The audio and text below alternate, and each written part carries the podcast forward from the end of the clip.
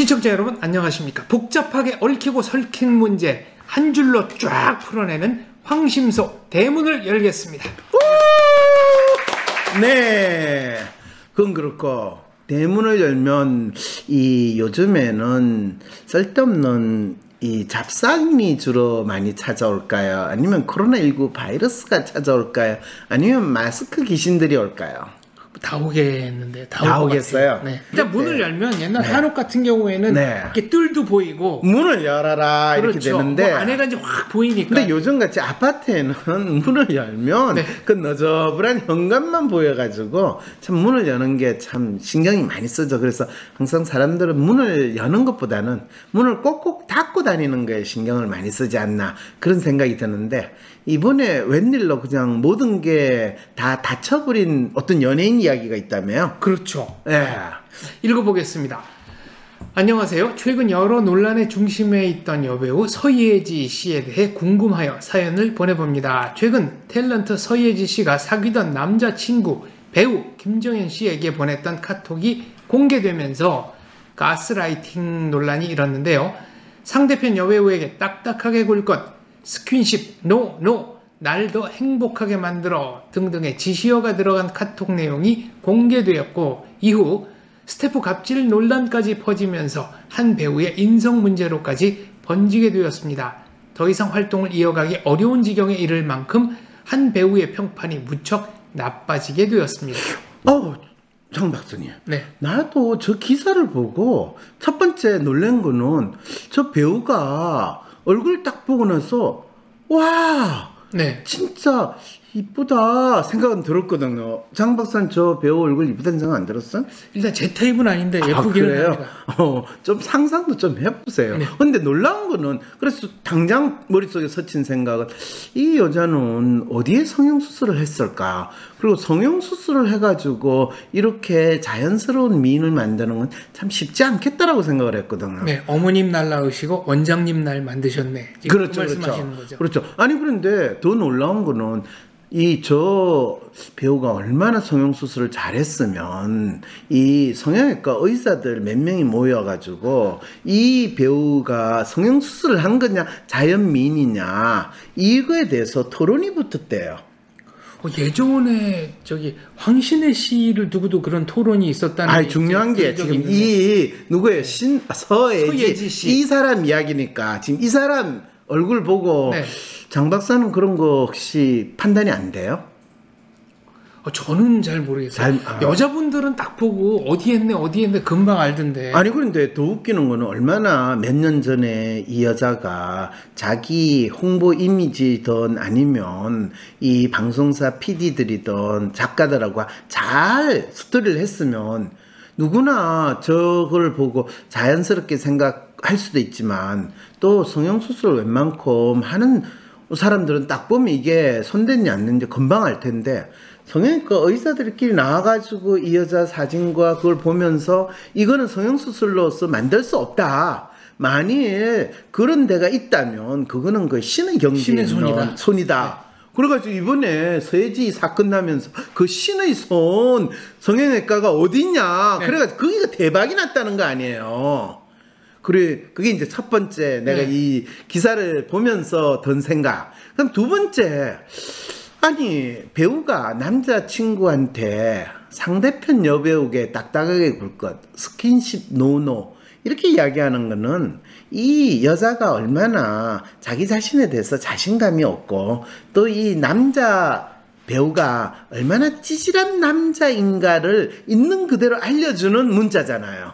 실제로 조종하겠다. 다른 사람을 내 의사에 맞춰서 조종하겠다. 근데 그게 가스라이팅이라고 이야기하는데 그건 네. 조정을 뭐 누군가 특히 배우한테 너 내한테 이야기를 들어가지고 네가 연기할 때 상대편 여배우에게 딱딱하게 굴 거 네가 친절하게 하면 그 여배우가 네한테 육탄 공세를 할 거고 그리고 혹시 또 네가 마음이 바뀔지도 모르니까. 이런 생각을 했다는 것 자체가 이 여자는 배우로서 생활한다는 거에 대해서 전혀 이해가 없거나 네. 또는 본인이 배우인데 탤런트인데 실제로 그 일을 하는 거에 대해서 완벽하게 착각을 하고 있다라는 걸 알려주는 거잖아요. 그렇죠. 직업 정신이 부족한 거죠. 실제로 시사회에서 상대편 여배우한테 딱딱하게 굴고 뭐 팔짱도 안 끼고 좀 그거는 부자연스러운 김정일이라는. 남자 친구가 네. 굳이 여자친구의 명령에 받아서 본인이 로봇처럼 행동했다라고 이야기는 할 수가 없다는 거죠. 그래서 나는 이 서예지라는 이 배우가 잘못했다 잘했다를 이야기하기보다는 이 문자에서 더 나의 호기심을 작동시킨 아 이런 문자를 보내는 이런 카톡을 보내는 그렇죠 심리 심리를 내가 뭐냐? 다하니까 그런데 장박사 생각을 해봐요. 네. 여자가 남자한테 날 더 행복하게 만들어. 라고 하는 거는 대체 남자가 어떻게 여자한테 해줘야지 날 더 행복하게 만들어라는 이 문자 메시지에 충실하게 할 수 있어요. 나는 내가 가장 두려운 문자가 이런 문자 받을 때 그러니까 구체적으로 뭐를 어떻게 해달라고 하면은 차라리 내가 할수 할수 있는지 있겠는데, 예. 이거 알겠는데 행복 이라는 네. 게 모든 사람이 같은 게 아니고 각자가 느끼는 행복도 다르고 또 그걸 만드는 것도 각자가 생각할 수 있는 게 따르고 다양성이 얼마나 큰데 너 날 행복하게 만들어 이것만큼 거의 정신병적인 요구 사항이었고 세상이 전부 다 내 중심으로 돌아가야 된다라는 이 마음을 그렇죠. 아주 그대로 나타낸 거잖아요. 저 배우 김정현 씨하고 서예지 씨가 남자 여자친구로 그 관계가 유지가 됐다라는 말이잖아요. 그렇죠. 그러면 어떻게 해주면 더 행복하게 해줄 수 있을까? 구체적으로 혹시 상상이 안 되세요? 전혀 상상이 안 되는데요. 예를 들면 이거는 제 마음을 좀 따뜻하게 해주셨으면 좋겠어요. 그럼 거랑- 안아주면 되고 네. 너하고 좀 더 가까이 있으면 따뜻하게 해주잖아요. 어 근데 꼭 그렇지도 않고 도대체 아, 그래요? 뭘 원하는 건지는 아무튼 아. 구체적으로 모르는 거죠. 아, 장 박사도 그게 상상이 안 된단 말이에요. 그럼요. 어, 그럼 이거 진짜 심각하네요. 이거를 요청하는 그 사람보다는 그거를 들어주려고 하는 이 남자친구의 마음이 나는 상당히 걱정이 되고 그리고 그런데 더 놀라운 거는 이 여배우에 대해서 인성을 폭로하는 동영상들이 넘쳐난다는 거예요. 네, 유튜브에서 서예지 이름을 검색하면 그동안 상대 배우에게 끼부리는 영상 모음 스태프들의 서예지 인성 폭로 같은 동영상들이 넘쳐납니다. 근데 여배우가 이 특히 성격 배우 또 본인이 이 여자는 그러면 인물도 이쁜데 성격 지랄 같은 이 마치 연기와 일상생활이 구분이 안 될 정도로 성격 배우적인 특성을 잘 보였다라는 거잖아요. 네. 근데 그게 왜 폭로의 대상이 되고 그게 왜 문제가 되는 거죠? 그게 관습 통념 이런 거에 어긋나서 그런 건가요? 어떤 관습 통념요? 예를 들면 어떤 프로그램에 나가서 개그우먼 장도연 씨한테 네. 꽃게춤을 좀 춰달라. 음. 어. 근데 그때 이제 의상도 꽃게춤 추기는 좀 부적절하고 그래서 네. 뭐 옷도 좀 빌려 입고 해서 결국 췄는데 네. 추고 나서 이제 속이 시원하냐 뭐 그런 말을 했다는 거거든요. 네. 그러니까 남들이 불편해하거나 좀 즐기지 않는 상황인데도 본인의 생각을 끝까지 밀어붙인다 이런 얘기였을까요? 그런데 그거는 그것보다는 상황과 관계없이 내가 원하는 거를 너는 해줘야 돼라고 하는 상당히 자기중심적인 미성숙한 사고와 행동을 하고 있다라는 거는 인정하는데 그거는 우리가 인간관계에서 누군가가 나에게 미성숙한 행동을 하면 그 인간을 안 보면 되는 거고 그렇죠. 또 그 사람이 연예인인데 이 사람들과의 사회관계에서 미성숙하거나 일방적인 자기가 공주 왕자로 대접받아야 된다는 그런 행동을 하면 그 인간은 그냥 자연스럽게 무시하면 되는데 왜 사람들이 한때는 이 여자가 뭐 인기가 있고 잘 나간다고 막 하다가 갑자기 순식간에 네가 남자친구를 가스라이팅 하지 않았어 이 나쁜 년 너의 인성을 알아라 이러면서 반응을 보이는 이유가 뭘까요? 이게 어떤 임계점에 이렇게 다다라 있던 게 갑자기 확 끌어넘친 걸까요? 글쎄요 그 사람이 개개인이 대중이 그 사람만 바라보고 있는 것도 아닐 그렇죠. 텐데 왜 그게 인계점이 있다가 끌어넘쳤다 이렇게 될까 그런데 이분이 약간 비슷한 지금 이 지적을 했어요 계속 읽어보겠습니다. 네. 사실 저는 남녀 간의 연애라는 게 솔직히 권력 게임 같은 요소가 들어간다고 생각하거든요. 저도 과거 연애 시절 남자친구 한 사람만큼은 완전히 나에게 복종했으면 좋겠고 나의 소유로 만들고 싶어서 남자친구를 옴짝달싹 못하게 굴었던 적이 많았고요. 네. 이제 와서 돌이켜보면 이 사람도 결국 나를 떠날지도 모른다는 불안감이 늘 항상 있었던 것 같아요. 그런 불안감은 결혼을 하고 나의 일에 더 집중하면서 많이 해소되었고요.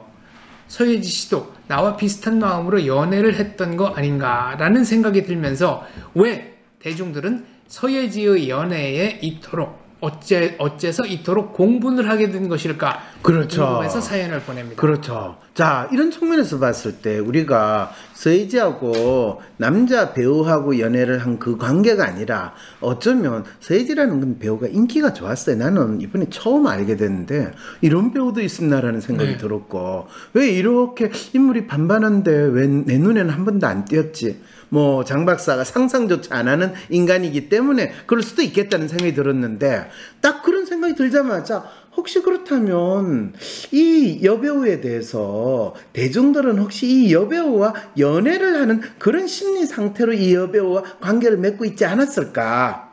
그런데 이 여배우가 이 그냥 저는 남자친구가 없어요. 저한테 남자친구라는 거는 여러분들이에요. 이렇게 이야기를 해야 되는데 아니 뭐 다른 남자애가 남자친구라고 이야기하고 그 남자애한테 마치 아주 지극한 마음을 표현하는 듯한 문자를 보냈다는 게 폭로하자 그 대중들이 갑자기 배신감을 느끼면서 발작적으로 이 서예지라는 연예인 여자 배우한테 지금 반응을 보이는 것이 네가 어떻게 그럴 수 있냐부터 해서 이런 반응을 보이고 있다라고 혹시 그런 해석은 가능하지 않을까요? 그러니까 만인의 연인이어야 되는데 음흠. 특정 남자와 사귀고 있었다. 그렇죠. 이 자체가 대중은 불쾌했을 것이다. 그렇죠. 그리고 그 남자가 상당히 우리가 남녀 연애 관계에서 남자가 지배적이고 주도해야 되는데 찌질하게 또 어른들이 생각하기에 여자의 명령에 복종하는 찌질한 이러니까 한편으로는 남자 XX가 참 웃기게도 보이고 다른 한편으로는 아 내가 돌봐야 되고 내가 어떻게 해볼 수 있는 연인과 같은 상상이 가능한 배우여야 되는데 알고 봤더니 뒤에서 호박씨 까는 수준이 아니라 뒤에서 가스라이팅을 하는 악년의 이런 생각이 들었어. 안 그래도 내 삶이 찌질하고 이 세상에 내가 누구로부터 인정도 못 받고 누구의 조정이나 권력에 내가 빌붙어 가지고 눈치 보고 살고 있는데 그걸 그렇다고 네. 대통령을 욕하거나 누구를 정치인을 까기에는 겁이 나고 그러니까 아예 이 만만한 여자 연예인을 그냥 인성이 더러운 X로 만들고 그냥 존재하지 말아야 될 거로 모든 것을 그냥 다 퍼부어 버리는 그런 희생의 제물로 삼는 이 그- 거의 그리스 비극 수준의 일이 지금 벌어지고 있다는 생각은 안 드세요? 내가 공격을 해도 저쪽에서 나에게 반격할 수 없다라는 믿음을 가지고 공격하는 거다 이런 말씀이신가요? 아니에요. 저는 어떤 측면에서 저 서예지가 이 대중이 가지고 있는 분노와 좌절감 그리고 이 공격성 또 불안이 있어서 희생의 제물로 우연찮게 걸려드는 건 아닌가. 그래서 그냥 어떤 일이 있을 때도 이 민심이 어수선할 때 불안할 때 그리스 고대 그리스 사람들이 가장 많이 했던 거는 그냥 노예 좀 불러와가지고 목을 자르든지 배를 자르든지 해가지고 이 피를 철철 흘리게 만드는 이런 걸 보면서 나는 살아있음을 느끼는 마음의 심리적인 안정감을 가지는데 우리 사회에서 대중 연예인이 그런 역할과 또 그런 상황이 아주 지금 잘 벌어지고 있다라는 생각이 든다는 거죠. 이른바 중세적 마녀 사냥의 마인드와 비슷한 거로군요. 아 그렇군요. 네. 때론 귀여움으로, 때론 멋진 스타일로, 때론 호통으로, 또는 날카로운 통찰로 때론 허당미까지. 당신의 불면을 밝혀줄 황상민의 심리상담소가 훨훨 날아갈 수 있게 작은 약속이 모여 응원해주세요. 후원해주세요. 당신의 후원으로 쑥쑥 크는 황심소. 해피 나눔을 통해 후원 가능합니다.